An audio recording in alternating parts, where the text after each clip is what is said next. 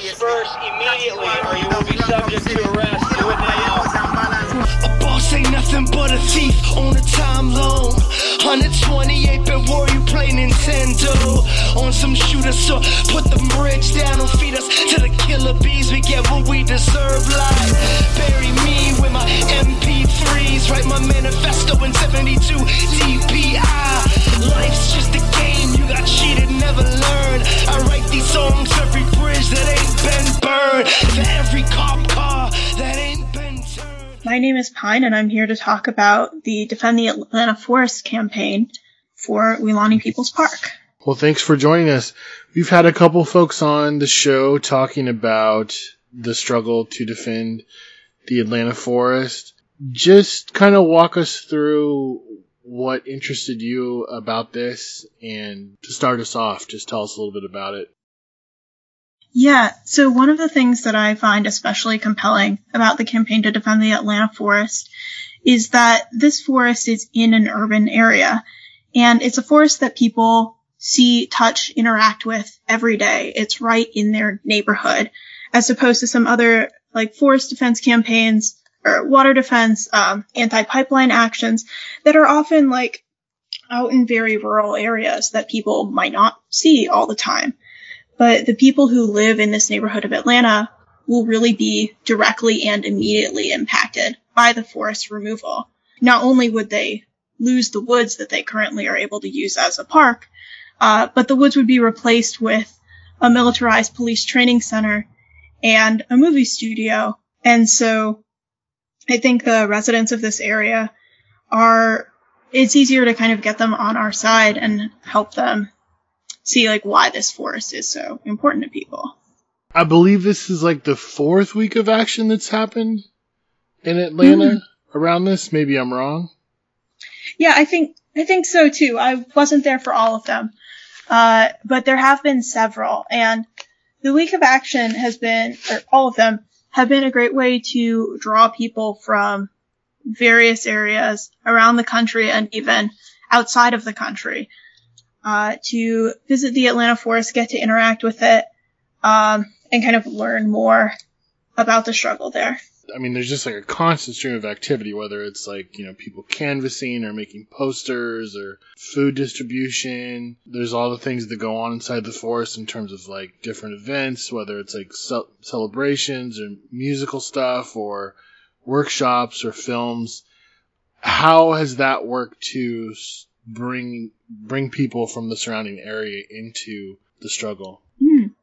Yeah, this is actually one of the other things that I find pretty compelling about this campaign is that there is something for everyone to do, which I believe is true of the movement generally. Uh, but with this being, you know, the forest and a park, we do really want the park to be for everyone. So like you mentioned, in this past week of action, there were several days that were essentially a music festival in the woods and people who came there just to experience music in the forest were then kind of part of the campaign. Or, you know, there's people who come in to do food distribution. Now there's regular food distribution every week, um, in the parking lot. And so people from the forest are able to come get food there and also people from the surrounding areas. There's so many artists also. Um, some of the other mainstream news articles that people may have seen have these huge banners with this like beautiful artwork that I, as someone who is definitely not an artist, I am just always impressed by people's creative vision and the logistics needed to get, you know, a giant banner 20 feet in the air. Anything like that. So yeah, there's always something for everybody to do, which I think is really exciting. Do you feel like that, that amount of interaction, uh, with the wider population, is that increasing or has it kind of like hit a plateau or is it just growing all the time? I'm not totally sure, though I think that there could always be more. Uh, I think especially in their interactions between the people who are focused mostly on the forest defense or like in the woods closer to full time, um, and the people who more so live in the city of Atlanta. I think that they each have kind of different roles to play. So for the people in the city, it's a lot easier for them to do some of the like canvassing, outreach to neighbors, uh, even just printing of flyers because there's no printers in the woods. keeping our phones charged, things like that. And then for the people in the woods, some of the more direct actions or things that require a quick response, like if there's equipment coming in right now, you know, if somebody lives in the city or lives in the city and has a job, they're not going to be on the list for quick response. Uh, so I think having a little bit more recognition of like the different roles that people can play just based on what their life circumstances look like uh, could really increase engagement in an effective and efficient way. How effective do you feel the campaign has been in, in just like putting this on the the map of people's minds? Because one of the things we talked about last time is this is something that's not necessarily in the news a lot, and I, I believe the one of the largest publications or the biggest newspapers or outlets I believe it's like the Atlanta Journal uh, has ties to like the police union, so there's sort of a complication of interest there. Uh, right. Do you feel that this campaign has solidified this as something that is important within the minds of everyday people in in, in Atlanta? I think there's still room to grow. Honestly, that um, it's definitely made its mark on people who are already interested in or doing anarchism to any degree. I think most people who do some kind of forest defense know about this campaign. And there are still people who I think know that it's happening, but maybe don't quite understand some of why, or maybe don't understand that the impact that the removal of the forest would have, or the installation of a cop city would also be a huge impact for people that they might not quite understand. Uh, so I think that there's more explanation that could be given to some of the news outlets if they were, you know, willing to kind of report our side of the story, which to their credit, many of them have, but I still think that there could be more. Let's say that all the people in the woods right now that are there just suddenly disappeared. Are they physically blocking construction right now? And like, how successful have they been in blocking it? Like, how backed up is the project because of the actions of the people in the woods? Well, so far, timeline of construction has definitely been delayed, and there are people who are putting their bodies in the way, uh, both by living in tree houses or similar structures, so that you know they would have to be removed uh, prior to cutting the tree or taking down the tree house, or else they would risk injury or death for you know falling from a tree house high up in the air. Um, and then there are other people whose response, kind of as I was mentioning, the quick response. Like if there's equipment coming in on the ground, but it's not attacking a treehouse, um, can people get there and like stand in the way?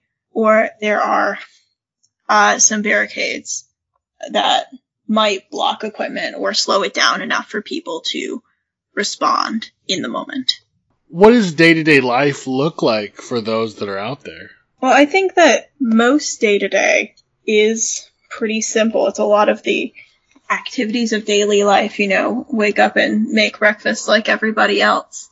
Um, but it's on the days where the, I guess the forest is more actively under threat that it might look different. And I think that there's a lot of kind of waiting for that to happen or trying to be on, not exactly on the offense, but ready for something to happen. So thinking like, do you have your go bag? Do you have your phone set up? Do you have everything charged? And I think also there's a lot more activity during the week of action. So like we were talking about, there are people who come in from all over bringing all different kinds of uh, talents and interests and resources. Uh, like there were different foraging workshops. There were different like medicinal teas. There's like walks through the forest to identify different kinds of plants, music festival, just all kinds of things, which I think is pretty unique to the week of some degree of Skillshare that happens anytime that people with skills are all together in the same place. Yeah, one of our past guests was talking about how there were interesting things like gardens being set up. Yeah, I'm just curious if you want to talk about any of the infrastructure that's exciting in terms of just how people are interacting with the forest itself? Yeah, so the Weelaunee People's Garden is a small garden along the bike path, which is part of the publicly accessible park, so anyone who goes to use the bike path gets to walk by it and anyone can take from it. It's growing eggplants right now, which is pretty exciting. And I think the transformation of the space in the parking lot on the ICP or Intrenchment Creek Park side has been really nice that the gazebo has turned into something of a little supply center so people can stop there for like snacks and drinks and information. Uh, there's also another free store set up in the parking lot in a small tent. So things like clothes, um, various small items, things that people decided they don't need and want to give away for free. So I really like seeing those wherever they pop up. The weekly food distro also happens in that parking lot. So uh, anyone driving by on the road can see it and participate. And then within the woods, there's a lot of spaces for people to be. I think that people have done a really nice job of making things as cozy as they can for being in the woods. So there's places to hang out, there's places to cook and keep food, there's places to camp, whether that's by yourself because you like your own little corner or with a small group or uh, closer to other people in the, the camp infrastructure that does exist. So I think that, yeah, people have done a lot to build out infrastructure in the woods, both for the people who are there full time and for people who will engage somewhat with the woods to just see that this is happening and bring something positive to the space.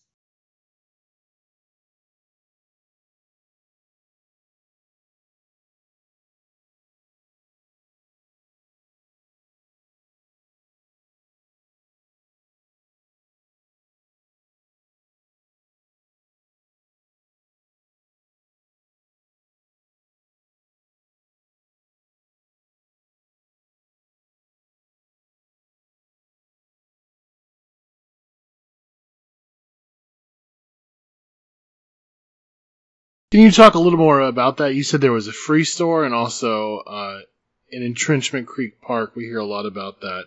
There's sort of like a, a little hub there that people can drop off supplies. Like, what does that look like? And also, I'm curious. You know, the supply drives.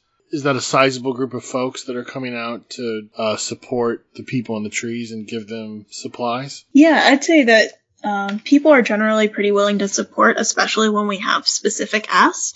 And generally, they're pretty specific and easy asks, like we would love to have a case of water, or um, we could use more non-perishable foods. Things like that, that pretty much anyone can do, and anyone just even has in their pantry at home. They might not even have to go out and get anything. So yeah, some of the like nicest interactions that I've had with members of the public is they come in to enjoy the park and also bring us some supplies. So it's people who enjoy the park, kind of understand why we're doing what we're doing, and want to help support that effort with a little bit of whatever they have. And you said the free store is in the park, or it's it's outside of it?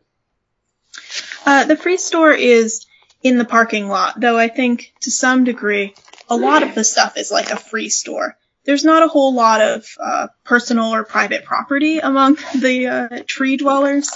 I think uh, all of the people there kind of understand that we have to share our things to get by. Uh, and it's also practically easier for both the activities of daily life, like making food for 10 and all sharing it instead of everybody making their own food, or like if somebody needs a harness for climbing or somebody doesn't have a tent or lost their sleeping bag. We all have to like take care of each other in that way as mutual aid. In terms of the tree sits that are happening, do you feel like this is a continuation of like a lot of the other tree sits that we've seen, or is this sort of like mutating and evolving in, in new directions? The unique thing about these tree sits is that they're being used in conjunction with so many other tactics in other places, at least that I'm familiar with, uh, tree sets are often like the uh, NVDA or nonviolent direct action that is happening, and can people come together to just support this tree sit. But in Atlanta, I think the tree sits are more of a tactic that's happening in conjunction with lots of other things. So there are some people who are focused on the tree sit, um, whether living in it or being an active support role. There are lots of people who help build them and then don't do much with them after that.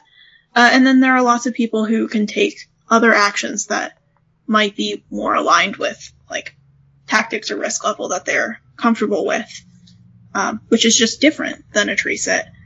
And I think it's really cool and interesting to see all of these tactics exist in the same space. Well, I'm curious in terms of how the police and those that are involved in the attempt to develop the park what does that kind of look like on a day-to-day basis from the reports it seems like they they come in with like not a sizable group of people I don't know if that's a misperception, but when these incursions happen, are there a lot of police? Are there a lot of people that are trying to do work or what does it look like? Is it different all the time? Yeah, I think it just depends. Yeah, of course. Um, we have seen previously, for example, following not the most recent week of action, but the one before that, that there was a large number of like police, FBI, and SWAT all staged uh, around the forest, and many of them did come in. But on the day to day, there isn't too much police intrusion. Recently, there has been some work happening with police escorts, but it seems like their role is more of trying to, I guess, shield the workers and equipment to let the work happen um, and not specifically going in to uh, raid the camp or purposefully make arrests as they have done in the past. Um, so it's a little bit of a different strategy, I think, that they're using now, and I'm not sure where that will go next. Gotcha. You mentioned the uh, presence of the FBI. Uh, has there been a degree of harassment of folks? Uh, has that materialized into like supporters being harassed or people in general that are active in the campaign? Or have they just kind of been around with other law enforcement and developers? Yes, the FBI has actively been targeting and harassing people who are involved with the campaign. There are multiple people who have received uh, phone calls or knocks on their doors or knocks on the door of an address that they appear to live at trying to fish for information about their involvement in the campaign or, for example, their car being seen somewhere. And I think that we will see more of that. It is a good, I guess, reminder for everyone to be aware of, you know, obviously don't talk to the cops. Don't let your friends, family, loved ones, roommates, whatever, make sure they also know to not talk to the cops. And that it seems like if they're fishing for information like this, there's a lot that they don't know, and it would be good to keep it that way. Where do you see things going from here? Uh, this is an interesting point for the campaign. There's a lot of energy. It's starting to get mass media attention. Uh, there's a lot of people that have their eyes on it. Where do you think it's at right now? Well, I think one of the things that the campaign really needs is for more people to go to the woods um, and especially to go uh, either consistently or whenever works for you, not necessarily only for the week of action, because construction is starting. Like they have been bringing in machines and doing or attempting to cut trees or clear small areas, and that will only escalate as time goes on, and if they aren't met with forest defense. So I think that anyone who is able go to the woods, especially if you have a group of trusted friends that you can bring with you. And as always, any other support, right? Not everyone wants to live in the woods, and that's not the thing that is suited to everyone's lifestyle. And so following the social media for the campaign and like responding to the request for material supports uh, are always really helpful. For the people who live in the city of Atlanta, getting involved with the city side of the campaign and trying to support the people who are living in the woods doing the day to day forest defense, I think is like a really good way to be involved. But yeah, as we talked about earlier, there's just something for everyone to do. And only by more involvement are we going to actually successfully defend the forest and prevent the construction of the cop city. Uh, some of the folks that we were talking to uh, were really inspired by the week of action, just talking about how it felt like this was something that was going to really reverberate with folks and they were going to kind of take this back to where they were locally. I'm just curious, you know, your thoughts. Like, did you feel really inspired by the campaign in the week of action? And, and what do you see this energy kind of uh, leading to? Yeah, it's definitely inspiring to see so many people with overlapping interests and values in the same space. It feels really generative to me, both in terms of the actual, like, concrete actions that happen and also the, like, skill share or info share that happens when you have so many people with specific interests in the same place. Uh, I would like to see people bring more of this energy back to their their home cities or wherever they travel to next. And I think something else that I would really like to see is for this energy to continue on through time so that people kind of stick with it. Like if you're doing the forest defense now, hopefully you still are in five years in some capacity so that we can continue to use and learn from these lessons instead of relearning the same things every five or 10 years. Yeah, that's huge. That's a big thing. Is just not having to reinvent the wheel uh, every couple years. Mm-hmm. Uh, do you feel like that's something that hasn't had to happen with this struggle? I think that there are definitely lots of examples of people learning from prior campaigns, both uh, like those that have happened many years ago in other places like La ZAD. People bring that one up all the time. Um, and some of the people like have personal lived experience with other recent campaigns that have happened in the past decade. But I think that having more people who stay continuously involved and continuing to support the people who are involved, like make it sustainable for people to keep with the trouble as time goes on or as their lifestyle changes.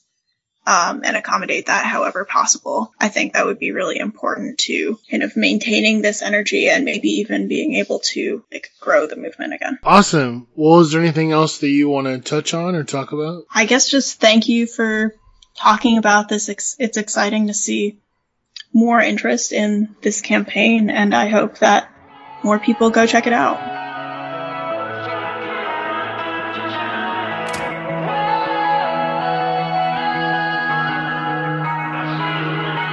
They told me I should stay in my own lane. What you doing here? This ain't your race. You were born a different color. You should be like all the others. Fuck you and the things you say.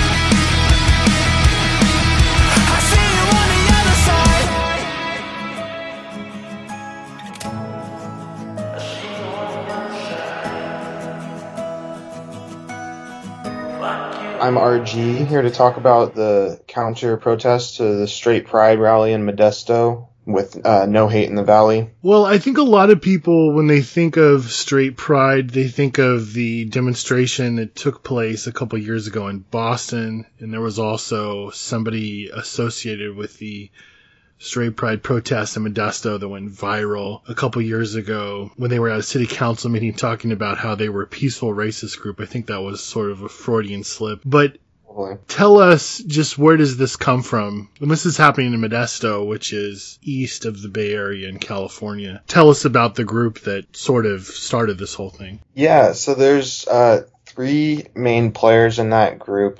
There's uh, Don Grundmann, who uh, is the person you were talking about that uh, referred to them as a peaceful racist group. He's been around since the 90s doing anti-abortion stuff primarily and anti-gay stuff. He was with uh, a group called Operation Rescue back then, who's uh, responsible for, or they they basically like suggested that people should uh, kill abortion providers. So he's been around, kind of like most people just kind of saw him as like this nut outsider person, but he over the past few years he's connected with the other two people who are Ron and Melinda Mason. They are uh, also abortion rights activists. They're fundamentalist Christians. And recently, all three of them have been openly identifying as uh, white nationalists, spouting all kinds of anti Semitic uh, rhetoric and everything. So uh, basically, it seems like over the past four years, you know, these guys have gone from weirdos that most people thought we should just ignore to creating all sorts of ties across the far right with uh, you know violent fascist gangs like the Proud Boys and American Guard and the Boogaloo Boys. Um, so that's uh, that's a little bit of their background. Yeah, there's an article on It's Going Down you can read that'll give you sort of a rundown of everything you just talked about, which was great. I think one of the most disturbing things is that these people, according to the article, have linked up with clergy in their area. I know the article talked about them having connections in their group, their straight pride group, and their larger networks to people that are in charge of local churches. And I believe there was one person that was like a former police chaplain. So that's disconcerting that they're basically building a bridge between sort of the street fascists and uh, local quote unquote faith leaders. And I know, I think Melinda Mason is a active GOP organizer. Yeah, and it's kind of created this sort of breeding ground in Modesto for far right activity, and it's really like a lot of people might write it off as like, oh, it's just some weird Modesto problem, but this is spreading. You know, a lot of the Proud Boys that come out to Straight Pride that work with Don Grundmann are the same people that have been attacking drag shows in the Bay Area, and they've been doing it with the support of Don Grundmann. So it's a much larger issue than uh, some small town in the Central Valley. I'll have people responded to this in the past? Because this will be the fourth year this has happened. Yeah, you know, there's been a, a variety of responses. The the first year, especially because uh, of how viral that uh, Freudian slip went. Basically, that happened while they were trying to petition for a permit for their event, and the general community kind of gathered together and was like, "No, we don't want this like hate rally happening in our city." And ultimately, the permit was denied, but they went and did it anyways. You know, every most like a, a large number of people came together and uh, basically were there to confront them face to face. Um, there was you know various groups with uh, various different goals that were involved. There like there were some groups that said we should ignore them, and there are other groups that sought to manage the protesters and kind of keep them away from any direct confrontation.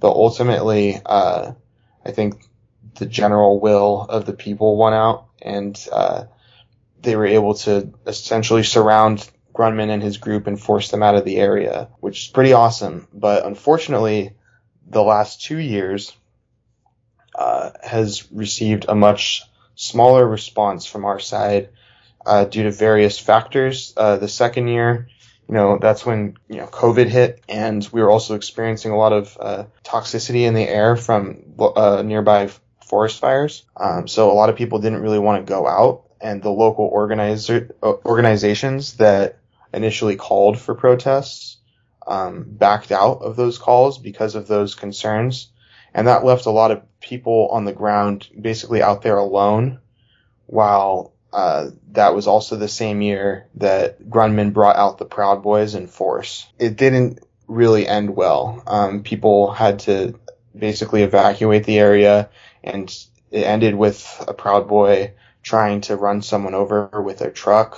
Um, luckily, uh, no one was hurt to my knowledge. Um, and then the most recent year, an attempt to kind of build up that same spirit as the first year, where we all kind of gathered, have some speakers, uh, and get people kind of pumped to, you know, maybe maybe do something about this. Um, but generally, that like most of the event ended up taking place away from the uh, the counter demonstration, and that's uh, that was until a small group of people, uh, probably like four young queer kids, went and tried to directly confront the Proud Boys and uh, Grundmann and the Masons, and they were surrounded by uh, by Proud Boys, and were things were getting pretty heated. So a group of anti-fascists went over and tried to, you know, get them out of there. And the moment they stepped foot in the area, they were attacked, and uh, people did get hurt that year. So we're really hoping to change things this year.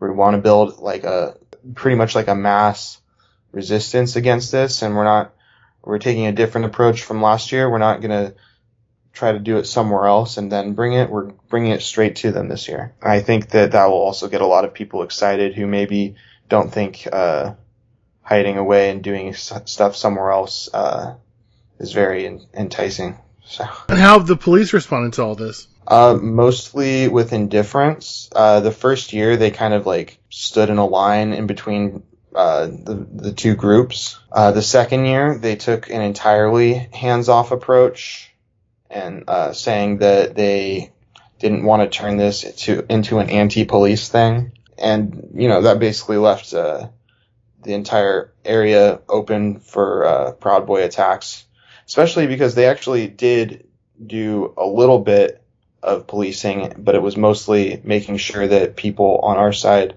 you know, didn't have anything to defend ourselves with. So the then the most recent year was also pretty hands off until the brawl broke out. Actually, two Proud Boys were arrested only after you know, one of them was like viciously beating someone in in the middle of a of a parking lot, and uh, right in front of a cop. It's like oh, he pretty much has no choice but to arrest this guy. And then the other one, uh, Jeffrey Perrine, Proud Boy, uh, wouldn't basically just wouldn't shut his mouth for 30 minutes when the police told everyone to leave and he just kept going off until they arrested him. So And Jeffrey Perrine, just to be clear, is like a white nationalist, was actually kicked out of the Sacramento Republican chapter, uh, in part because of the videos that us and other anti-fascist and anarchist accounts were sharing where he was quoted as saying that we need to smash the heads of migrant workers against the concrete to murder them that are coming into the United States. Yeah, and this he was kicked out because of that. Uh, but yeah, he's a total anti-Semite white nationalist. He's actually running for school board in a district I think around Sacramento right now, which is horrific.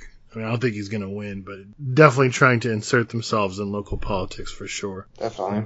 Well, you mentioned the police, but my understanding is that they helped push a series of uh, ordinances that directly aimed at specifically anti-fascists bringing essentially defensive items. Mm-hmm. Yeah, they they banned uh, things like helmets, body armor, gas masks, uh, umbrellas. They technically even banned masks, but I think that uh, because of COVID and everything, they can't. That's not really enforceable.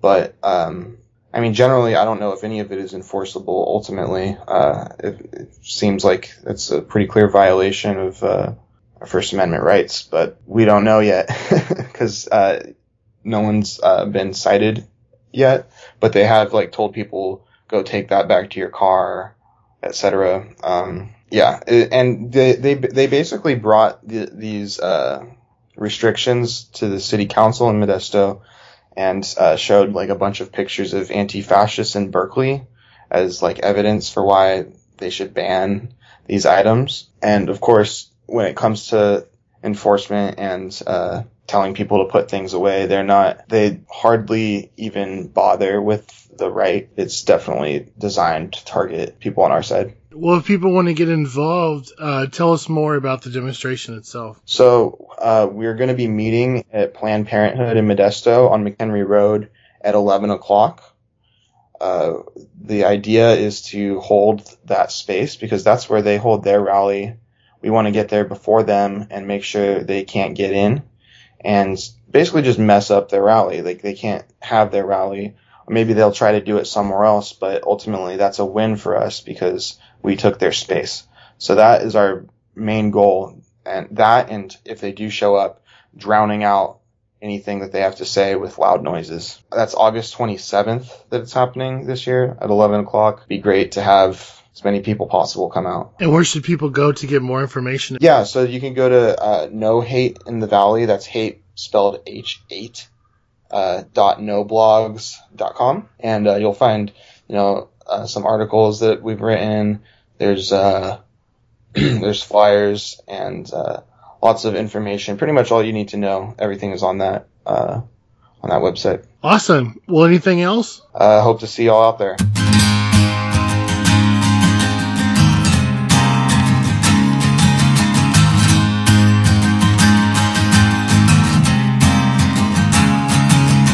a letter to every president, congressman, career politician. Scum fight across the envelope with all of our convictions. It only took a few hours for his peers to find him guilty in a trouncing affair. A wobbly immigrant worker has no place amongst the living. My body, if I could choose, to ashes it reduce.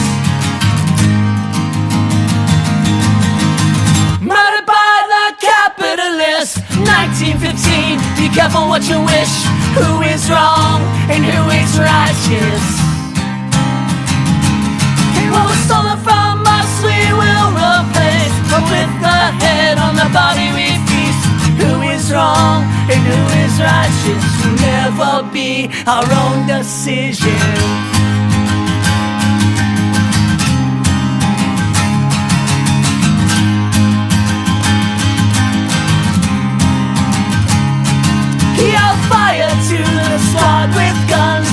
stopped his heart from beating. Every word he wrote, spoke, he sung. We are still singing. My body, if I could choose, to ashes it reduce. And let some breezes blow to where some flowers grow. Perhaps some fading flower then will come to life and bloom again.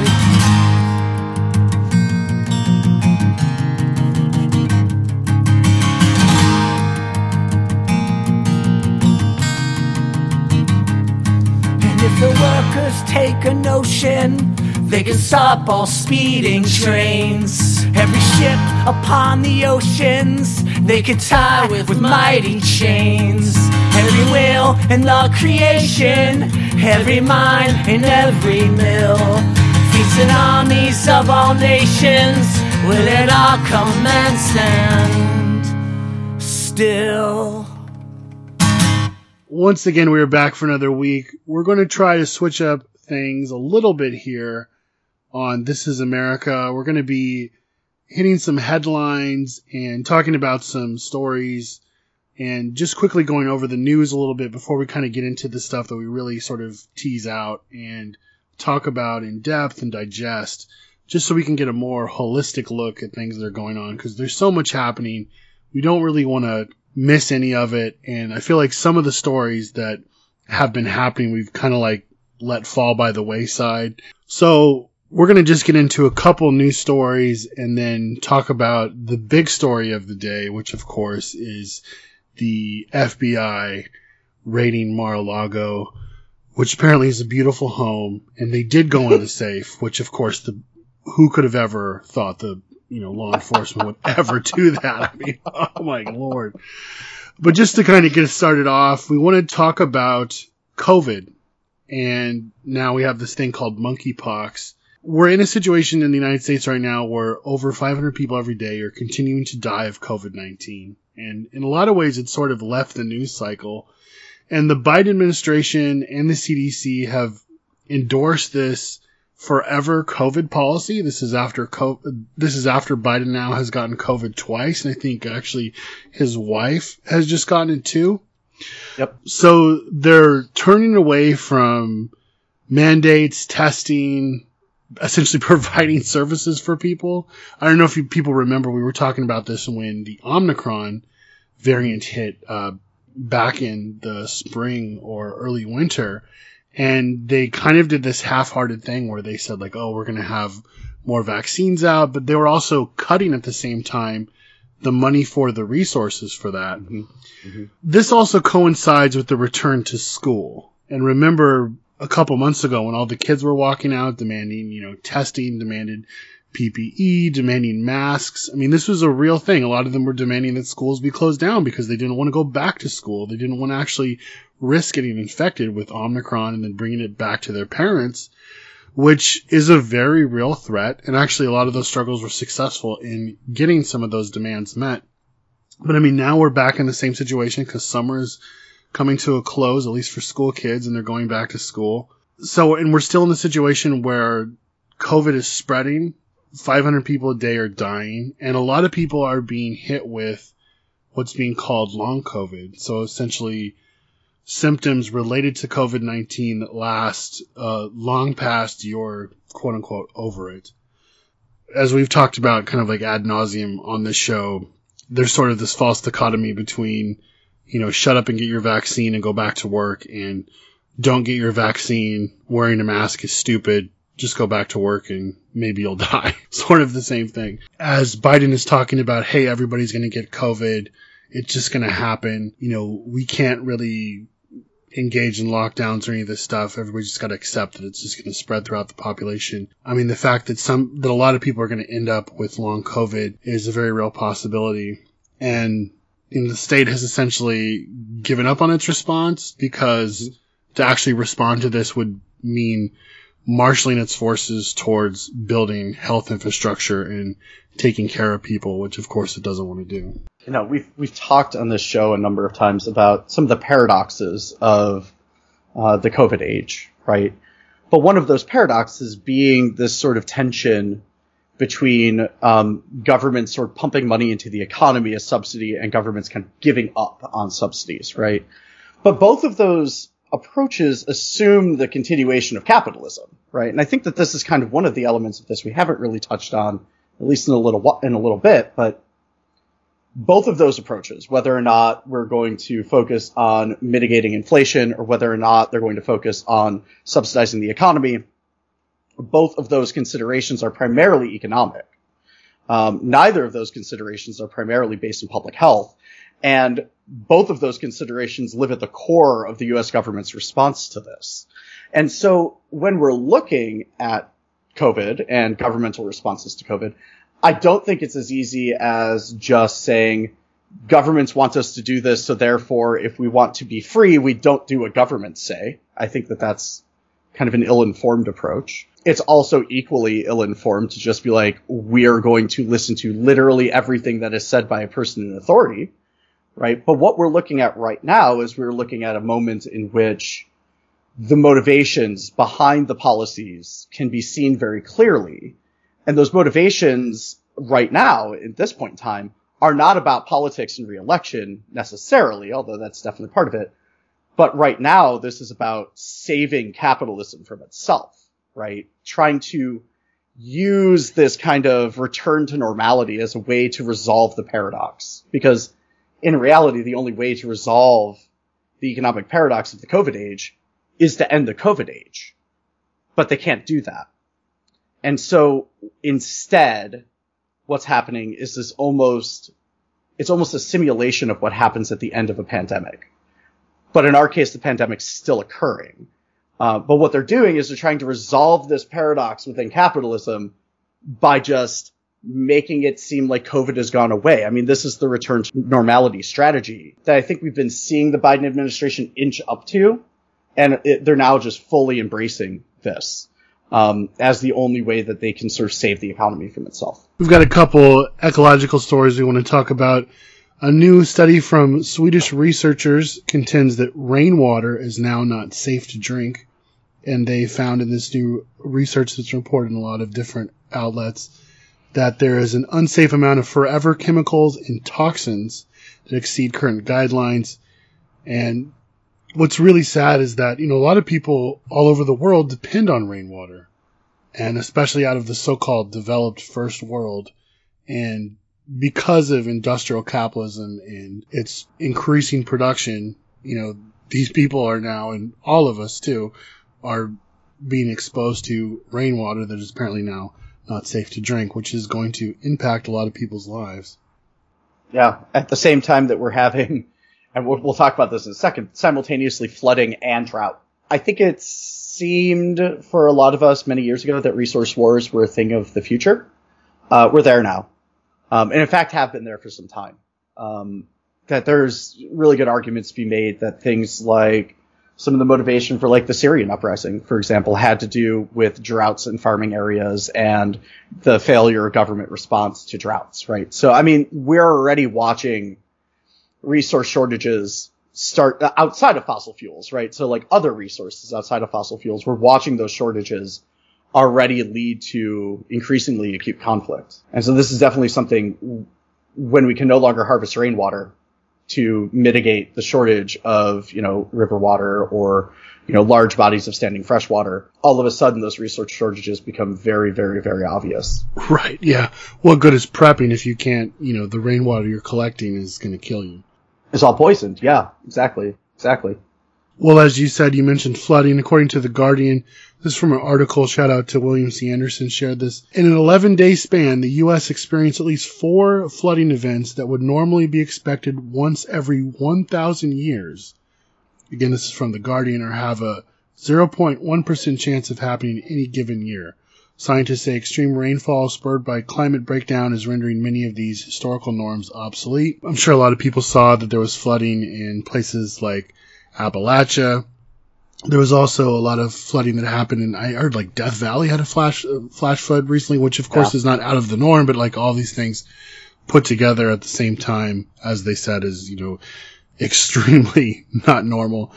And again, shows the, the degree in which this civilization is not only causing climate change, but also the infrastructure that we have in place is totally not prepared. I mean, a lot of the, a lot of the places that were hit by flooding were just, you know, totally washed away. And these areas are, of course, not used to these things happening all the time. So when they do hit, it's just a massive, massive blow to these communities. And shout out to the grassroots mutual aid organizing that's happening on the ground. Places like Kentucky and other spots. I know in uh, Knoxville, Tennessee, there is an autonomous center there that does a lot of mutual aid organizing.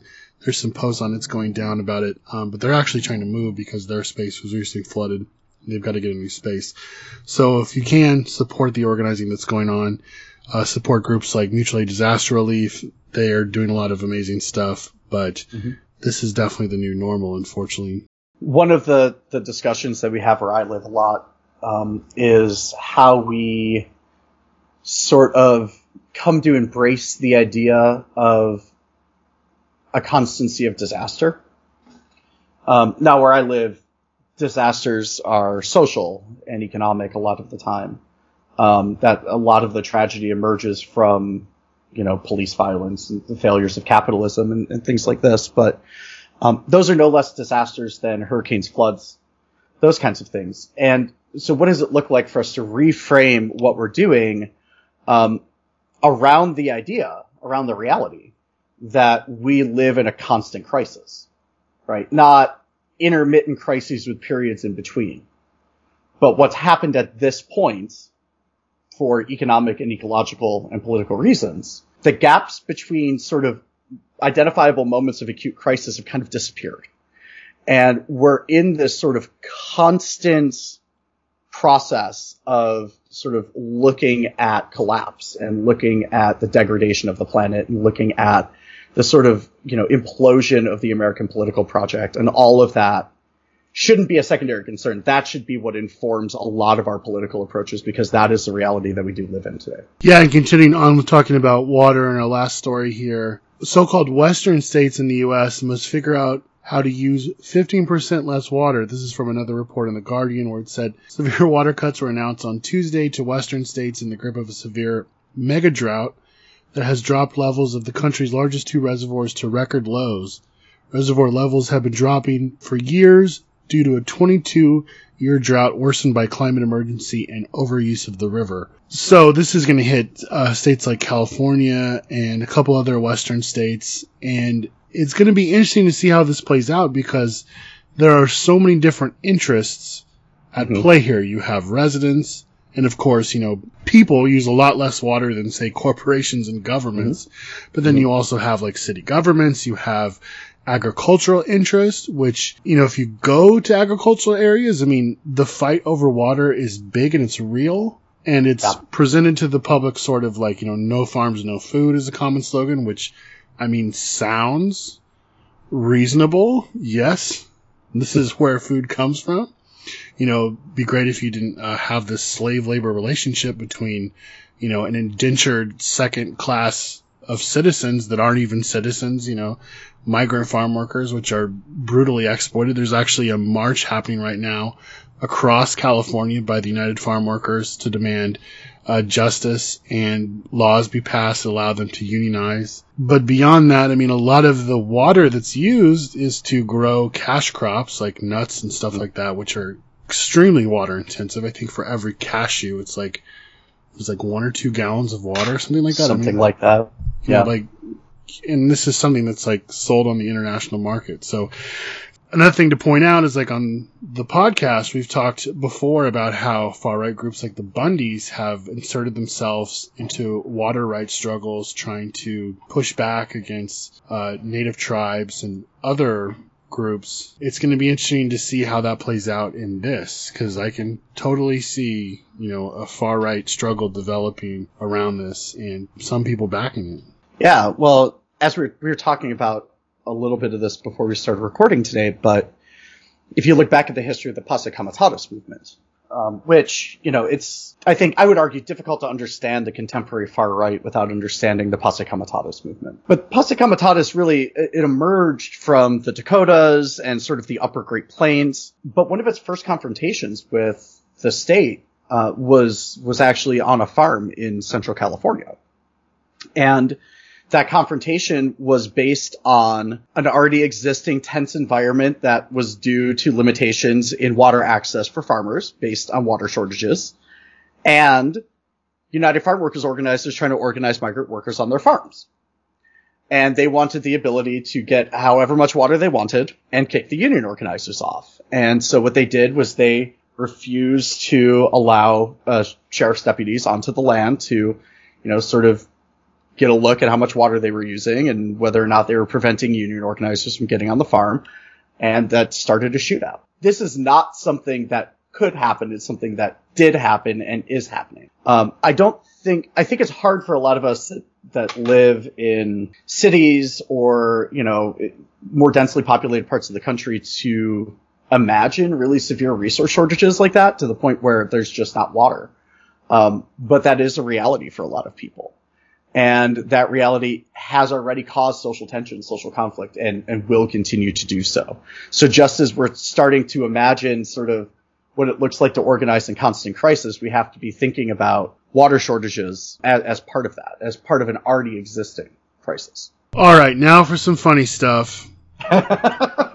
so, as you know, Trump supporters have been going batshit over Trump being raided by the FBI. Trevor Noah recently pointed out it's like the realization, like, oh, like prisons, they can be for us too. That's it can work. It can work for rich and powerful people too. Wow. Hmm. So there's been kind of a sporadic far right protests uh, across the country. I know there was one in Phoenix, Arizona, it looked like they had maybe a couple dozen people, and there was a couple other smaller protests outside the FBI building. There's been a couple people that have been arrested for making threats online. And there's, of course, been this person in Ohio that was arrested for trying to attack an FBI field office. The funny thing that people may have missed is that, so this person was somebody that posted on Truth Social, which is Trump's uh, social media platform, talking about how they were going to kill FBI agents. But then he, he goes down to the FBI field office and he has a rifle on his shoulder, but then he brings a nail gun and he posted on Truth Social saying like, I'm going to bring a nail gun because the glass is bulletproof, therefore insinuating that the nail gun could therefore get through the glass because it's made out of nails, not bullets, of course, which is, and the fact that he posted it, like thinking out loud, let me think through this here. Let me think through my terrorism. He died in a shootout shortly afterwards.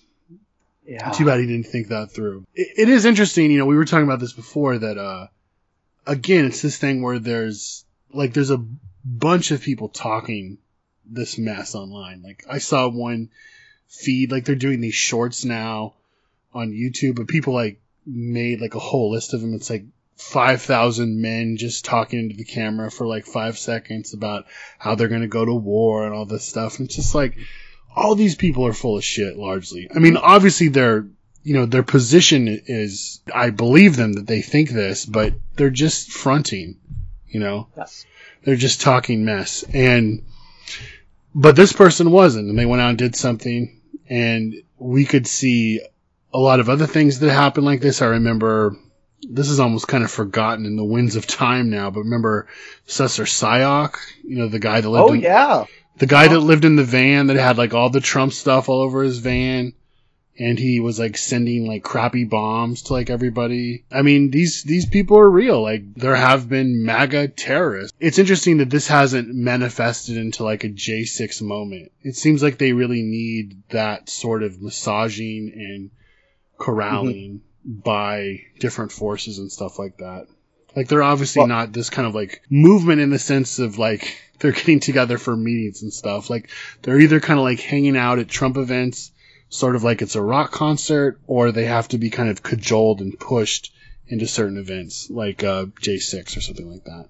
Yeah, without the backing of an entire cable news network, they would have almost nothing. I mean, like really, what's what's fascinating about the far right in America today is how superficial it actually is, right? I mean, the the values that they espouse have a long, long tail in American history, um, but on the level of actually organizing something persistent that has an actual life on the ground and isn't just a bunch of people just threatening other people on the internet, they haven't really built a lot.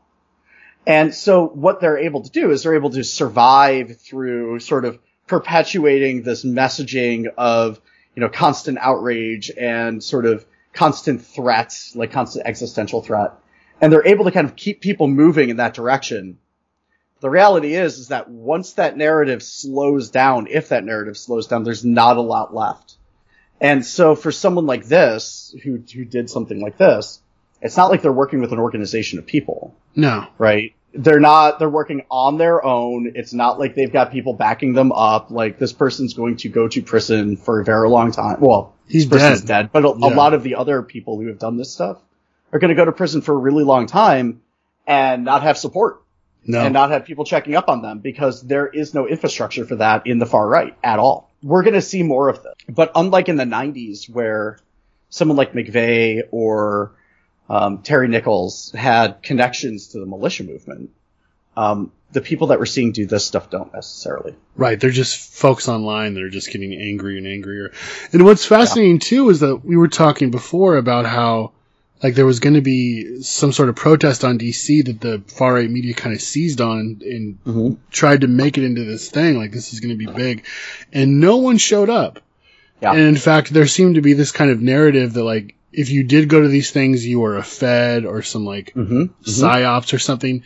So it's weird that like on one hand they rely on pumping their base up with fear and disinformation that causes people to react in a certain way, but at the same time they're also trying to paint those that do go that far as some sort of like false flag, Yes. you know, crisis act or whatever. So it's sort of this weird uh, duality that's very strange. Well, and it is with the right wing in general. I mean, if you if you look at and and Kathleen Belew really gets into this in a book called Bring the War Home, which is really good. But one of the points she makes is that uh, you look at people like Tom Metzger, right, um, or even David Duke to a degree, um, or Louis Beam, like these kind of 70s, 80s kind of Klan neo-Nazi types.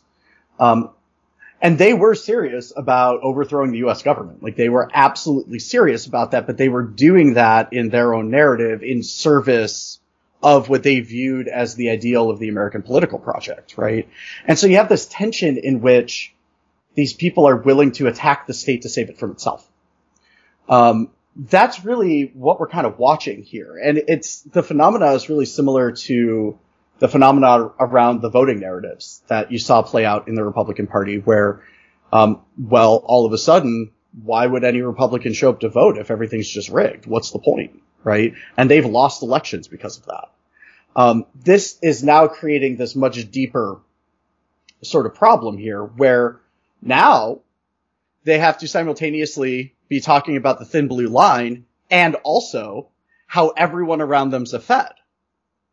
How do you square that circle? You, you can't really. You can't simultaneously love the state and be under threat by it all the time, right? Um, it also indicates the level of mistrust that's building up in the right wing right now.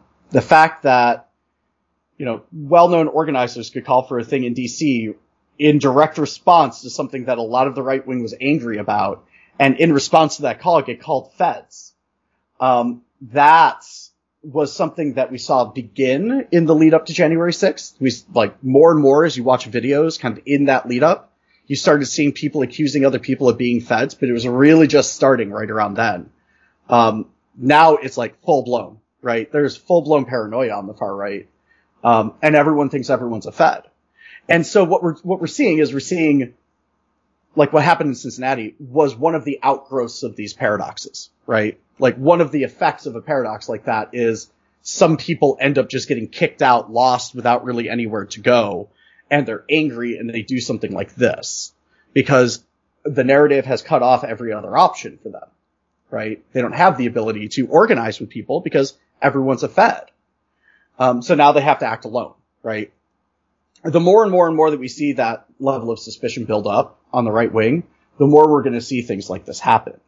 Uh, because it becomes the only avenue for people. Well, our last story in the funny section here a company that's been pumping out a steady stream of crappy pro MAGA and far right nonsense is in trouble because they've been ripping out the made in China tags on their clothing and replacing them with made in the USA ones.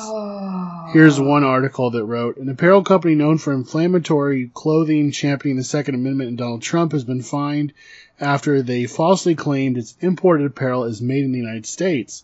Utah based Lions Not Sheep, and I saw a picture of the owner. It looks like a taller version of Joe Biggs from the Proud Boys.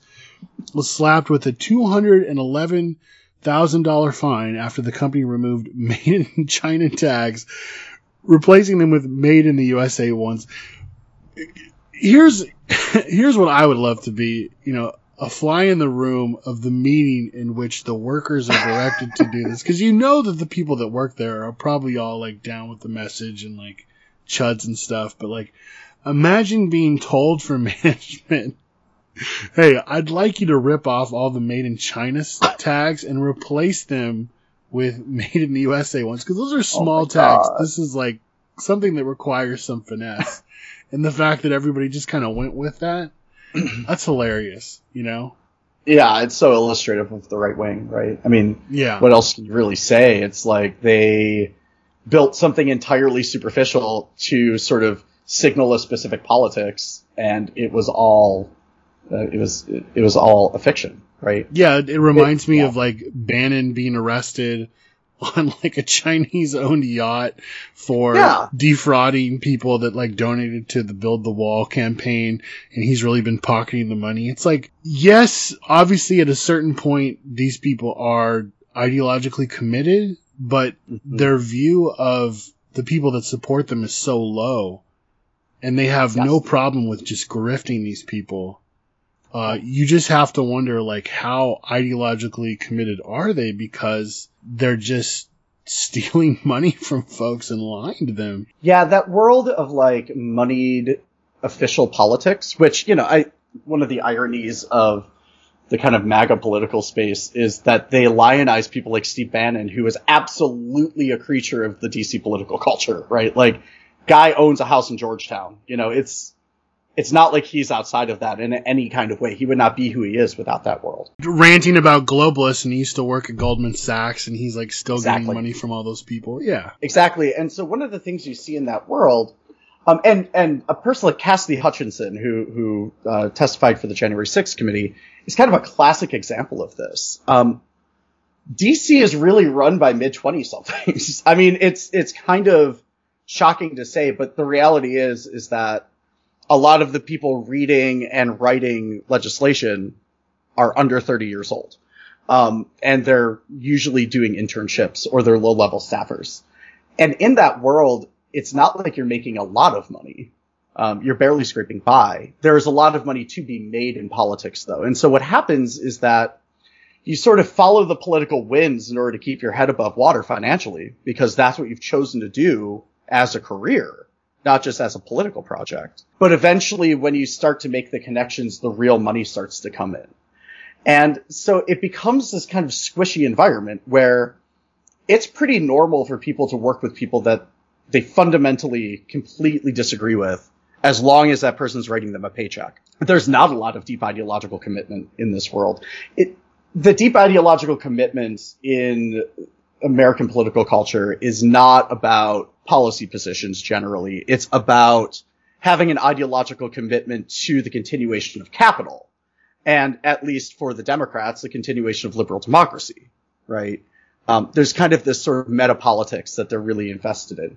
But on the specific, they can, I mean, people in that world can be incredibly flexible when it comes to politics if money gets involved. Incredibly flexible. There's a long history of that. Well, and there's a, a recent book that came out is written by a former Republican strategist named Tim Miller. The, the book is called We Did It. What it's really, I, I recently finished it. What it's really about is about the period before Donald Trump, right? The, the period of time between the mid 90s and late 90s and, and now, like 2016. What happened in conservative politics that allowed for someone like Donald Trump to, to rise? And the argument that's made in this book is essentially what happened is that the idea that you were working for principles as opposed to power disappeared. And that working for the RNC during that period of time meant that you were encouraged to raise as much money as possible, regardless of what you had to tell people to do it. Right? And we've, we've seen this in, in specifically conservative politics in the US, where it's gotten, um, almost entirely negative. It's gotten entirely reactionary and it's gotten entirely hyperbolic. And that has led to this kind of trail into just over conspiracy theories. For the conservative movement, they don't care. It doesn't matter to them. Because at the end of the day, I mean, we can say this about liberals too, but with the conservative movement, they have a very specific, I mean, this is why Mike Cernovich is not a nihilist. I mean, Mike Cer- Cernovich believes in all kinds of stuff very, very, very firmly, including race politics and all kinds of other things, right? And you can say that about the Republican Party as well. They, people there do believe things, but when it comes down to their actual political actions, um, they've started to think about those things as purely instrumental. Um, it's about holding on to power because you have these ideas that you want to impose on people and you need power to do that.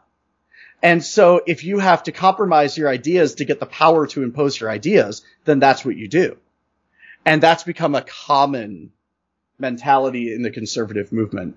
Um, part of the reason that liberals, especially in a context like Congress, fail so much to check what the conservative movement's doing is at least a lot of liberals still believe in principles. They might be the wrong principles, but they believe in them, a lot of them.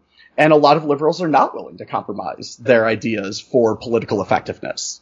Um, and so they get steamrolled all the time by a group of people who is willing to entirely sideline any concept of principle for, you know, the, the question of political effectiveness and power.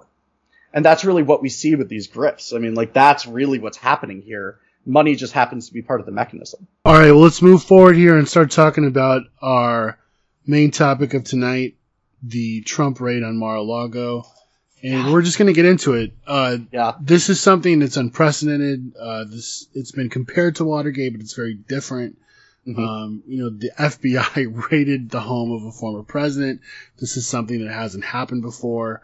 Uh, as we've already talked about, there are obviously Trump supporters that are very upset, even willing to engage in armed acts of terrorism against the FBI in retribution for this, uh, with nail guns. And we're going to talk about essentially what does this mean? What is the FBI looking for when they carried out this raid? And as always, you know, what's going to happen because of this investigation, if anything. So just to start off, break down what happened with the raid and what were they looking for and why is this such a big deal? I think we all know or learned throughout the Trump years that Donald Trump really sucked at keeping records generally, right? Like he'd tear a piece of paper up, he'd throw stuff in the trash, he'd flush it down the toilet, like whatever. His, his ability to, to conform with federal laws around records maintenance and classification, uh, just wasn't there. I mean, one of, one of the classic examples is, um, there had been a failed ballistic missile test in Iran, and Trump had gotten his hands on classified satellite imagery of the launch pad from that failed test and put it on the internet. I mean, like, so there's stuff like this, right? And this concern has kind of existed for a long time. When he left office, you know, presidents take stuff, right? It, it's kind of a weird tradition that presidents steal things from the White House when they leave. Um, usually it's something superficial, like a set of china or some silverware or a statue, like a small statue or something like that, just some memento. Trump took a lot of stuff. And part of what he took was the number has fluctuated depending on what article you're reading, somewhere between one and four dozen legal boxes full of documents. And a lot of those documents were classified documents. Now we don't know what documents they were, but we know that they were uh, not public record, right? So right after he left office, pretty quickly afterwards, the Department of Justice started a process of talking to his attorneys and trying to get some of those records back, trying to get all those records back. And at various points, Trump's lawyers had shown up with some of those boxes and given them to the FBI. But the FBI knew somehow that that wasn't all the documents. And they knew that Donald Trump was keeping some of those documents in a personal safe, right, at Mar-a-Lago. Now, the only way that they would know that is if they had an informant inside of Trump's inner circle telling them this, right? Which, given uh, some of the January 6th investigation stuff, would not surprise me at all that someone in Trump's inner circle cut a deal and is informing on him to the FBI. That would not, that would not surprise me at all. So the FBI finds out that he has classified information and finds out that said classified information was either in a random storage room in the basement of Mar-a-Lago that didn't require a key to get into. You just, as long as you got into the basement, you just get into the room. Um, or they were kept in this personal safe. So the feds raided the, the property when he wasn't there. Um, they left apparently with a number of boxes full of stuff. They did raid the safe, according to Trump, um, which, you know, as you pointed out, as Trevor Noah was saying, um, it's really surprising that these people are surprised that this is what an FBI raid looks like. you know, they're like freaking out. They're like, they opened my safe. Oh my God. They open, it's like, dude, that's what happens during an FBI raid. Like that, that is what happens. You're lucky they didn't kick your door down. Right. Um, so or kill kind of where we you or sh- shoot your dogs or right. destroy all your stuff. windows. Yeah, come at you with an armored personnel carrier. You know, like any of the other things that happen during house raids. Um, yeah, none of that happened, right? So this was a raid, quote unquote, in the sense that the FBI went into a place with a warrant, right? but it was not a raid in the sense that I think people often think of raids, which is doors getting kicked down, concussion grenades, guys with guns. Like none of that was happening. It was a very cordial, people in their FBI windbreakers taking documents out of a building kind of situation. But that's sort of where we're at. We're not sure what they got. There's a lot of rumors out there right now. Uh, we're not sure who gave what information to them that got them the warrants. Um, so all we really, really know is that they went to Mar-a-Lago and they left with some documents and that this has to do, um, with both the Presidential Records Act and potentially the Espionage Act, depending on what documents were taken. So we don't have to spend too much time on this next question because we've already gone over a little bit. But how has Trump and the Republicans responded to this? I mean, they basically made this out to be, of course, the worst thing ever. This has never Yes. happened before. This is unprecedented. You know, this is the deep state. It's a conspiracy. This Trump said, you know, this is coming from the radical far left Democrats.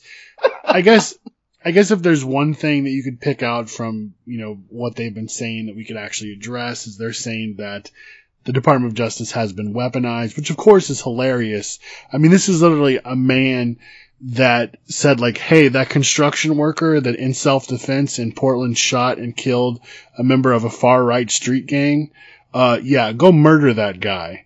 Right. I'm talking about Right. Michael Reinoehl. So I mean, you want to Yeah. talk about obviously the Department of Justice being weaponized, and if I remember, hmm, hmm, hmm, uh, Chad Wolf, uh, yeah, remember that whole thing where they're like, you know what, everybody uh, that works here, we're just not going to talk about the neo Nazis and the, uh, you know, the far right murdering everybody, but we do want you to talk about the anarchists and the Antifa.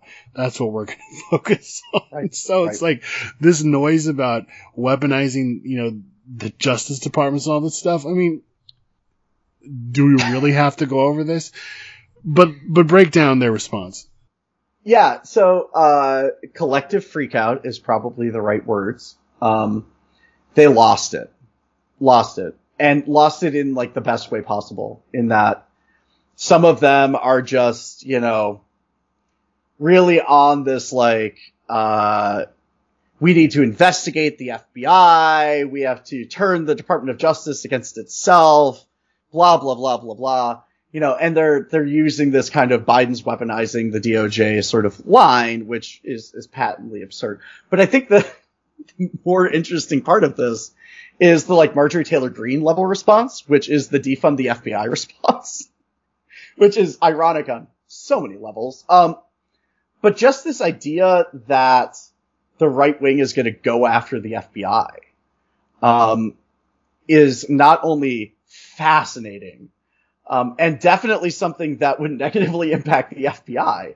Um, but is also on a lot of levels this sort of, I mean, very obviously they're, they're sort of acting out their response, right? It's sort of overblown on purpose. They're not going to defund the FBI. They're not going to cut funding to the FBI. What they're going to do is they're going to set the stage for the midterms. They're going to use this as a line in the 2024 election. They're going to use this as a way to like keep the outrage machine running. If they're able to take over the House of Representatives, they'll do investigations and stuff, and none of it will ever lead to anything. But right wing politics isn't about it leading to anything anymore. It's about keeping the outreach machine moving, keeping the inertia going. Um, this is incredibly effective on that level, incredibly effective. And the Republicans are doing this weird thing where they're sort of very, very, very effectively leveraging that, but at the same time, they're leveraging that by undermining the legitimacy of the federal government that they themselves are trying to gain control of. Um, the long-term effects of that strategy of delegitimizing the federal state um, could be relatively significant. Uh, you know, we already talked about Republicans not voting and Republicans sort of going lone wolf on stuff. Um, but the long-term effect of this is really, you know, the thin blue line people stop being thin blue line people. Um, and the people that sort of were rapidly in support of the national security state won't be maybe the next time around. And there is this element in which their response is incredibly short-sighted. Um, but yeah, they're kind of freaking out over, again, what was a pretty mild FBI raid as FBI raids go. Yeah, I, I always love the response they have where anytime this happens, they're like, well, this is really about you because they want to come after you next. Like, if they can do this to a, a corrupt president that, uh, you know, doesn't pay his taxes and tries to overthrow the government, then who is safe among us, you know? I know it, it's persecution, obviously, when you take classified documents to your house. Like, who would get their house raided over that? Except every single person that's ever been charged under the Espionage Act, right? What's So, next? Are they going to ask him what he did with Jeffrey Epstein? I mean, come on. Where does it I mean- end? Keep in mind, Donald Trump, when he was in office, very specifically asked for the FBI to go after leakers and asked for the FBI to go after people who sort of leak documents or talk to the press or something like that. Most of the time what they were leaking wasn't even classified.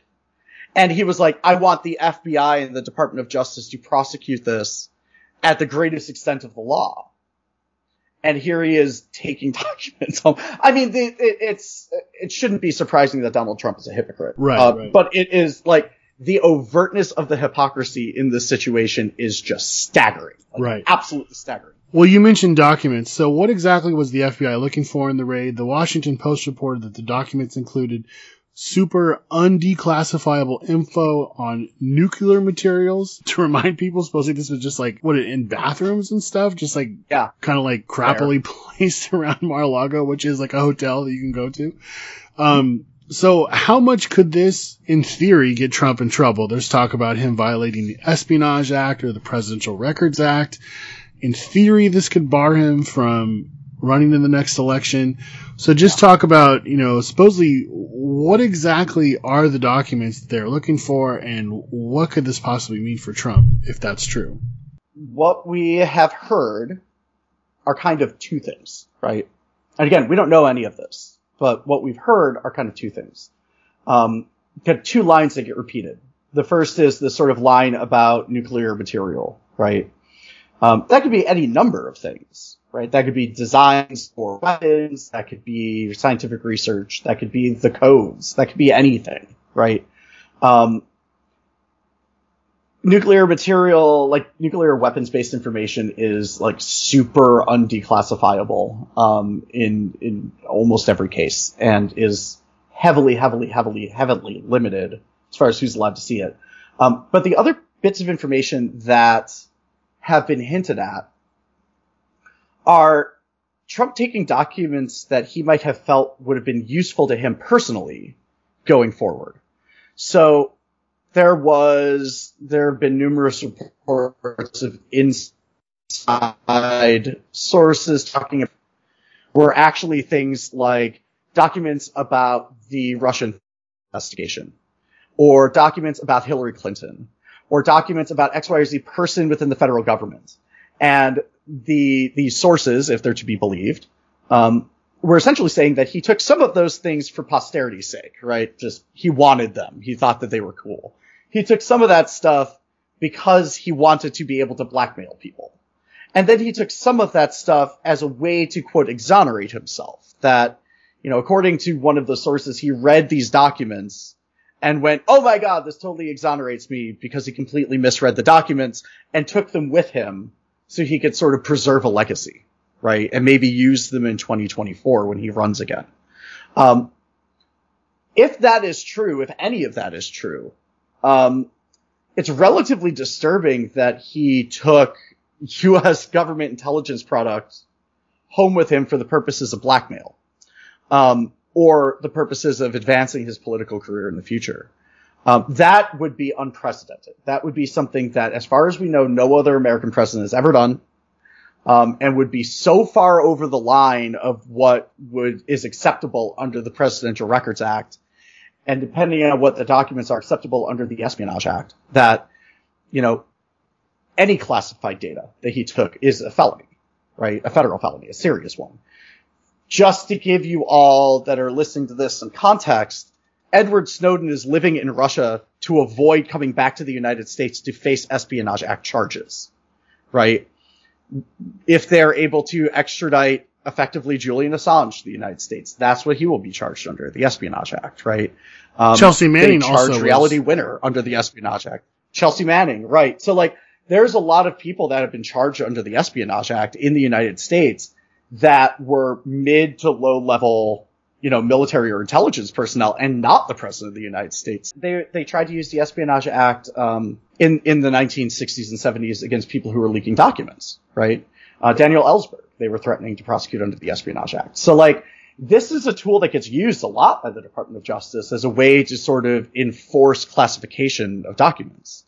Um, now, Trump, of course, is making the ridiculous claim that, well, he's president or was, and so he can declassify anything he wants, which, though technically true, there is a process for that. You can't just like take the nuclear codes and put them on Twitter, right? There is a process for that that you have to go through to sanitize documents and have, you know, in, individual bits of information sort of redacted from documents before they can be released publicly if they were classified prior to that. He didn't do any of that. So, I mean, we'll see. We'll see.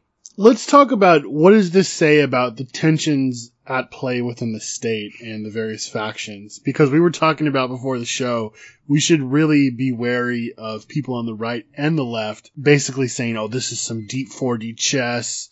You know, we were reading some socialist website that was talking about how this is really to stop Trump from like coming to power so the deep state and the Democrats can go after Russia and China. Yeah, I think I think there's a number of things going on here, and conspiracies amongst different elements of the federal government are not any of them.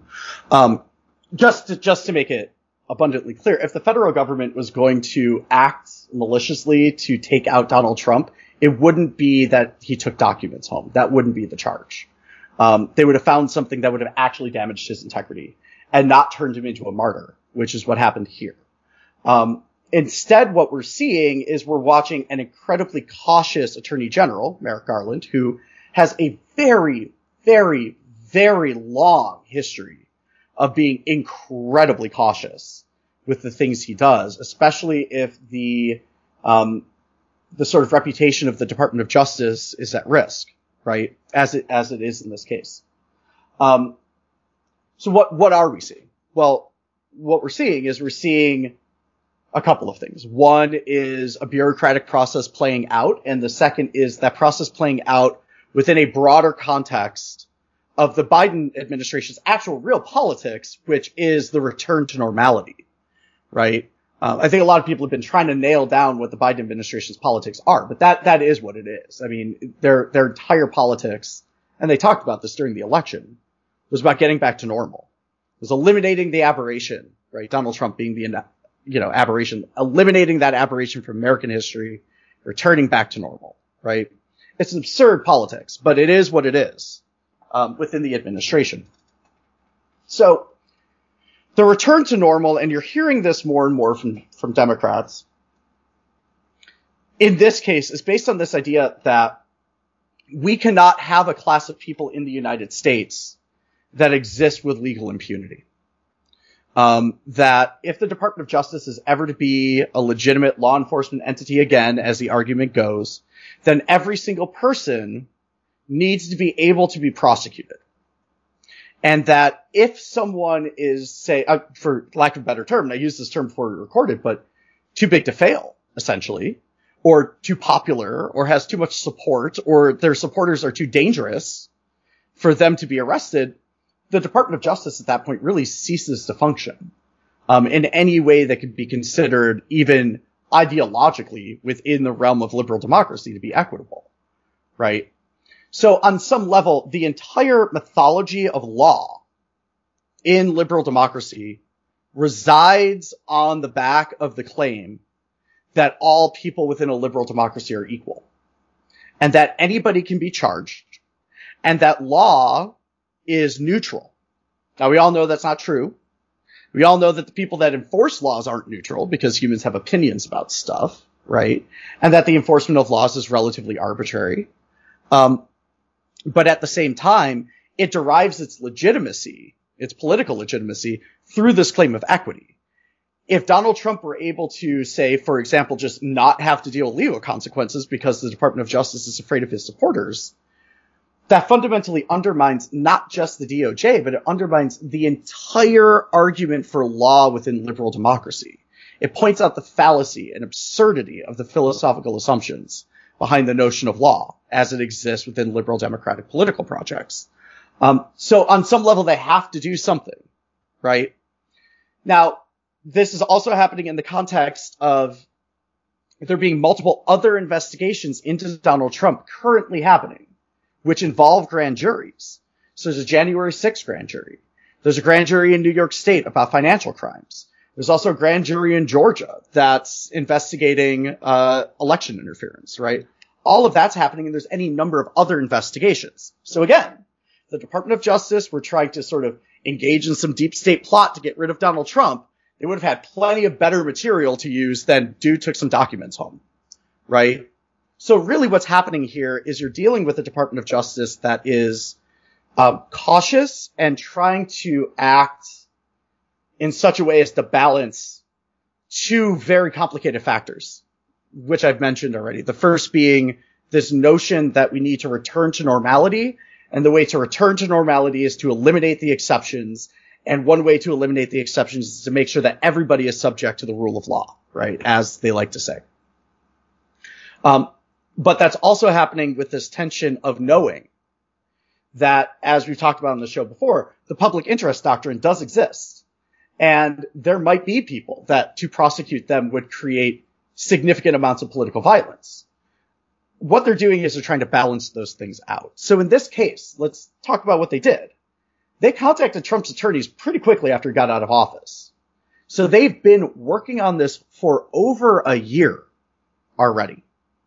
The only reason that they decided to raid Mar-a-Lago when they did, according to the sources that they had, is that they had come to find out that Donald Trump had not turned over some documents that were incredibly classified and that there was a suspicion that if he would have known that the FBI was coming, he would have destroyed the documents and they needed to get the documents before they were destroyed. Which is something he has a history of doing. I mean, there's literally incredibly long history of doing. Yeah, there's literally photos of him tearing stuff. I mean, not him in the active, but afterwards tearing them up, putting them in the toilet.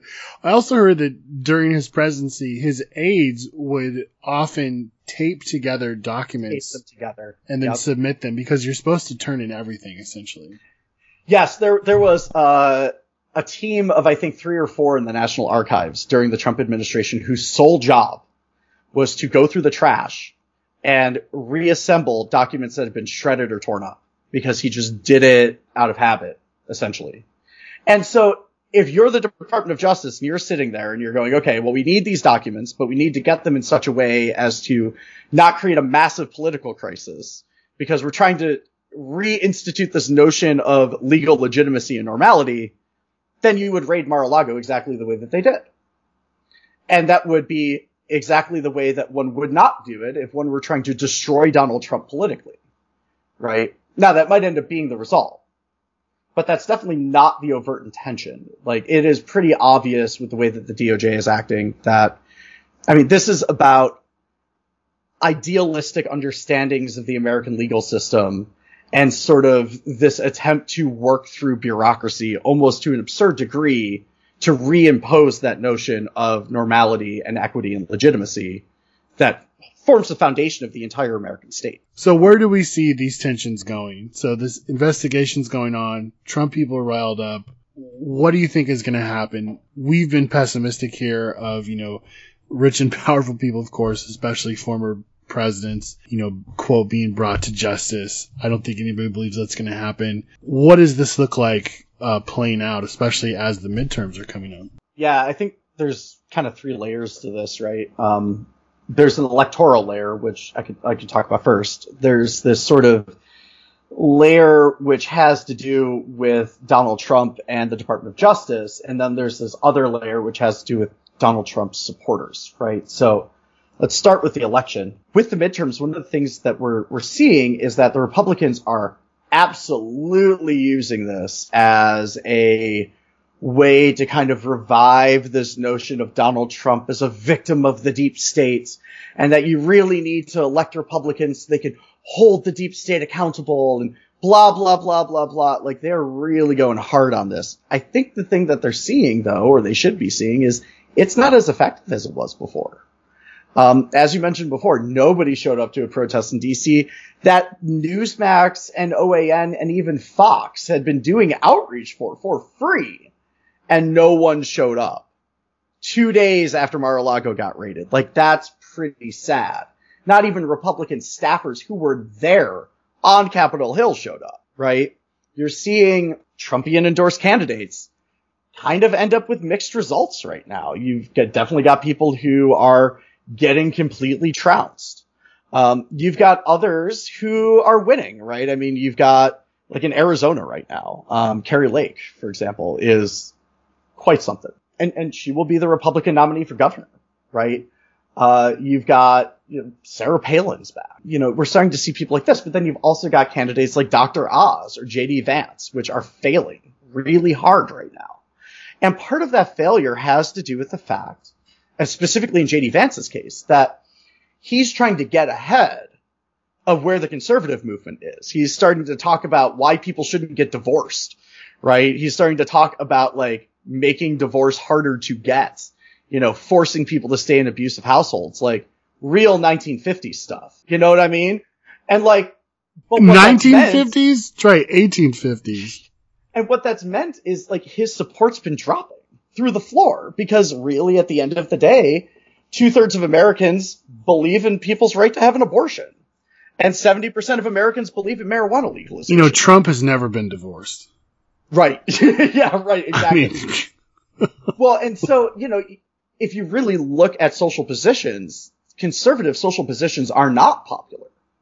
Right.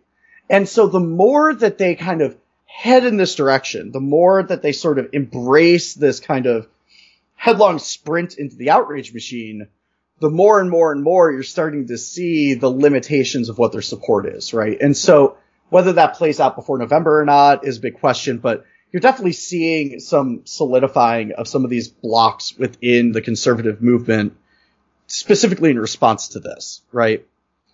The second layer here is, you know, this discussion of what happens with the Department of Justice. And that's a fascinating question. So, you know, as I mentioned, there's this, this tension that exists where they have to, um, balance this sort of necessity of establishing legitimacy through the idea of equity under rule of law and the necessity of not causing a massive political crisis. Now, if they charge Donald Trump federally with something that's going to cause a massive political crisis, there's absolutely no doubt about that. Um, I don't think there's any way that that, that future gets avoided if he gets charged. Um, that would also happen if he gets charged in New York State or if he gets charged in Georgia. Um, there's very likely to be significant levels of political violence that result from that.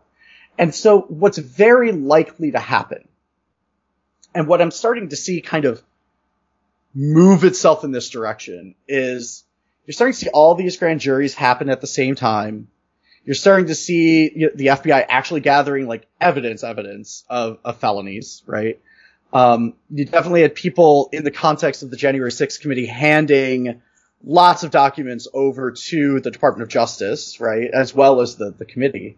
And so what it looks like is that the DOJ is building a number of cases that they may or may not actually bring. And when that happens, generally, um, you do that in the context of trying to achieve some sort of plea deal. Um, anyone that's ever been arrested at a protest, right? A lot of us have experienced this, you know, situation where we might have gotten arrested for like a curfew violation, but we're charged with like six felonies, right? And all of that is an attempt to get you to, to plead to something more minor. Um, they just way upcharge you knowing that you're not going to be able to fight it. In this case, the Department of Justice has this ability in this moment. Um, and it very, very likely there's a high potential that they'll take it to walk up to Donald Trump's attorneys and say, Hey, we've got these like eight possible federal cases here. Um, we will make those go away, but he has to never run for office again, which is the deal that they gave to Nixon, roughly. They said, you violated all these laws. We've got proof of it. You're in the process of, you know, having a sort of impeachment investigation launched. You're going to get impeached. You're probably going to get kicked out of office. and you're going to get charged federally for all of these crimes, or you can resign and promise never to run for office again, and all of this will go away. And that's exactly what he did. There's a high likelihood that that a deal like that will be presented. And there's a high likelihood that Donald Trump will take it. For a simple reason. One of the things that we're seeing is Trump's influence is waning. He is definitely not as influential as he was when he was in office. Um, there's more factions in the Republican Party. Some of those factions are actually gaining some inertia, right? It, he's not the undisputed leader of the Republican Party anymore. Um, he is still very much the most powerful person, but not in an undisputed way. And so if he were to get charged federally, all of his political involvement and all of his supporters would become singly focused on that. Right? Very likely. On top of political violence against the people that are making that happen. Um, but that's not a way to maintain political uh, influence. So if Trump wants to maintain political influence, a plea deal makes a lot of sense. And it gives him the ability to say, oh, well, the deep state got rid of me and be the martyr, but then also be able to choose the person that's going to take his place, right? He gets to become the kingmaker. He gets to say, this is the person I am appointing to be the next me. And that gives him incredible amounts of power politically, um, potentially even more so than he currently has. And so he has an incentive to take a plea deal like this. Um, and then you've got Trump supporters. And this is kind of the biggest X factor, right? For all of the reasons we've been talking about during this episode. There's a lot of mistrust amongst the right wing. People don't work together right now. And that's been true for a while. But the idea that everyone's a Fed now and that that's a, like Fed jacketing people is really, really common in right wing circles right now. It's, it's almost done flippantly. It's like done almost unthinkingly. Um, if you disagree with someone in the right wing now, they're, they're just a Fed. Um, anyone that's ever been around anarchist circles where paranoia has taken over and everyone became a Fed all of a sudden, uh, just knows how terrible that experience is. Um, I've definitely been through that at least once. Um, it's awful and it destroys everything. And it means that you end up very much on your own. And so that has a number of effects. One of those effects is that in some ways it pushes the MAGA coalition back into kind of mass electoralism. Um, that there had been this sort of process around January 6th where you started seeing groups working together, right? And one of the things that we talked a lot about during that period of time was the emergence of the new right wing coalition and looking to see what that was going to end up sort of shaking out like. This sort of phenomena of everybody accusing everybody else of being a Fed is fundamentally destroying their ability to work across groups. And you're starting to see a lot more tension between organizations on the right wing. And you're starting to see a lot of people's acting individually, right? and not in the context of a group. Um, the second effect becomes exactly that. It becomes this scenario in which we have a politics here, right, in MAGA world, in which everything is portrayed as an immediate existential threat.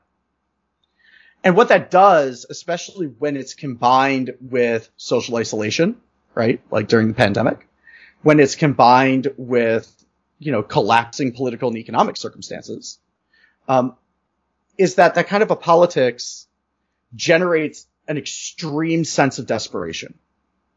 That it's not just that things are bad, it's that things are bad and those people over there want them to get worse for you. And they're actively trying to make that happen right now. So in that sort of a space, the only logical choice is to do something, is to act on some level or to just stop doing politics altogether. But what gets eliminated is this notion that um, there is an environment in which politics occurs that political conflict exists within, right? This sort of assumption of a parliamentary structure, which is so core to liberal democracy. Again, just fictional, and absurd on a lot of levels we've talked about on the show many times. Um, but it it, it is the the mythology of liberal democracy and this notion of reformism is an incredibly effective pressure valve to prevent more extreme political activity from happening, right? When that pressure valve goes away, when all of the elections are stolen, when all of the people that are in office are trying to help make sure that the elections stay stolen, when the deep state is working against you and all you have is you and your intrepid band of MAGA people and Donald Trump. When you get into that situation and then within MAGA world, there's nowhere to put your political energy, you end up with individuals finding an outlet, which is very much what happened in Cincinnati. There was another guy this week who drove his truck into concrete barriers on Capitol Hill, fired a gun in the air four times, then committed suicide right in front of the Capitol cops. Right? People bring guns in cars down to the Capitol like once every other week at this point. And the bomb threats are more or less constant. Right? Those are all individuals acting alone. Every single one of them. Um, that indicates something. And it indicates a sense in which MAGA world is sort of stuck in its own narrative, right? That to maintain the narrative of constant outrage and fear and existential threat, they have to continually escalate. Everything needs to be portrayed that way. And that escalates the sense of desperation, which escalates the possibility of lone wolf political violence. It also escalates the delegitimization of the same political system that they're trying to take control of right? But if they don't do that, then they've gone soft. They're just RINOs now. They're not willing to say the real stuff, as Trump supporters like to say. Um, they're not willing to talk, to say the truth. You know, they're not willing to sort of say the most extreme thing. And with right wing politics pushed into this sort of position of maximalism, um, right now MAGA world is sort of in a tough position where it can kind of continue down this road and in the process increase political tension, delegitimize the structures they're trying to take over and end up more marginal. Or they're going to have to go soft. And who knows what happens in that case. But the reality of that is they do not end up in power again if they go soft. So for them to maintain any ability to take power again, they have to also undermine the thing that they're trying to take power of. Um, it's it, not just the state, but also the Republican Party itself. It's a fascinating self-defeating political dynamic. Um, but it's what we're seeing. And depending on what happens in this situation with the Department of Justice, I think that's going to have a huge influence on what this kind of development in MAGA world starts to look like. Does it become increasingly extreme faster and faster and faster? Which will absolutely happen if he gets charged federally? Or will it sort of go soft and lose inertia because he doesn't get charged and there's not that sort of political inflection point? Um, that's what we still have yet to see. Um, and that is what we will find out, I think, from what happens, not just from this raid, but also any of the other numbers of investigations that are happening at the moment. Um, those investigations become bargaining chips, right? Charges become bargaining chips. And really what's being bargained is um, the long-term existence of right-wing lone wolf political violence. Like that's what's being bargained over. Um, that's sort of what we're looking at at the moment. This has been the It's Going Down podcast. Check itsgoingdown.org for daily updates, columns, action reports, and news. Go to itsgoingdown.org slash shop to support us and follow us on all social media platforms. IGD, your daily resource for insurgent proletarian life.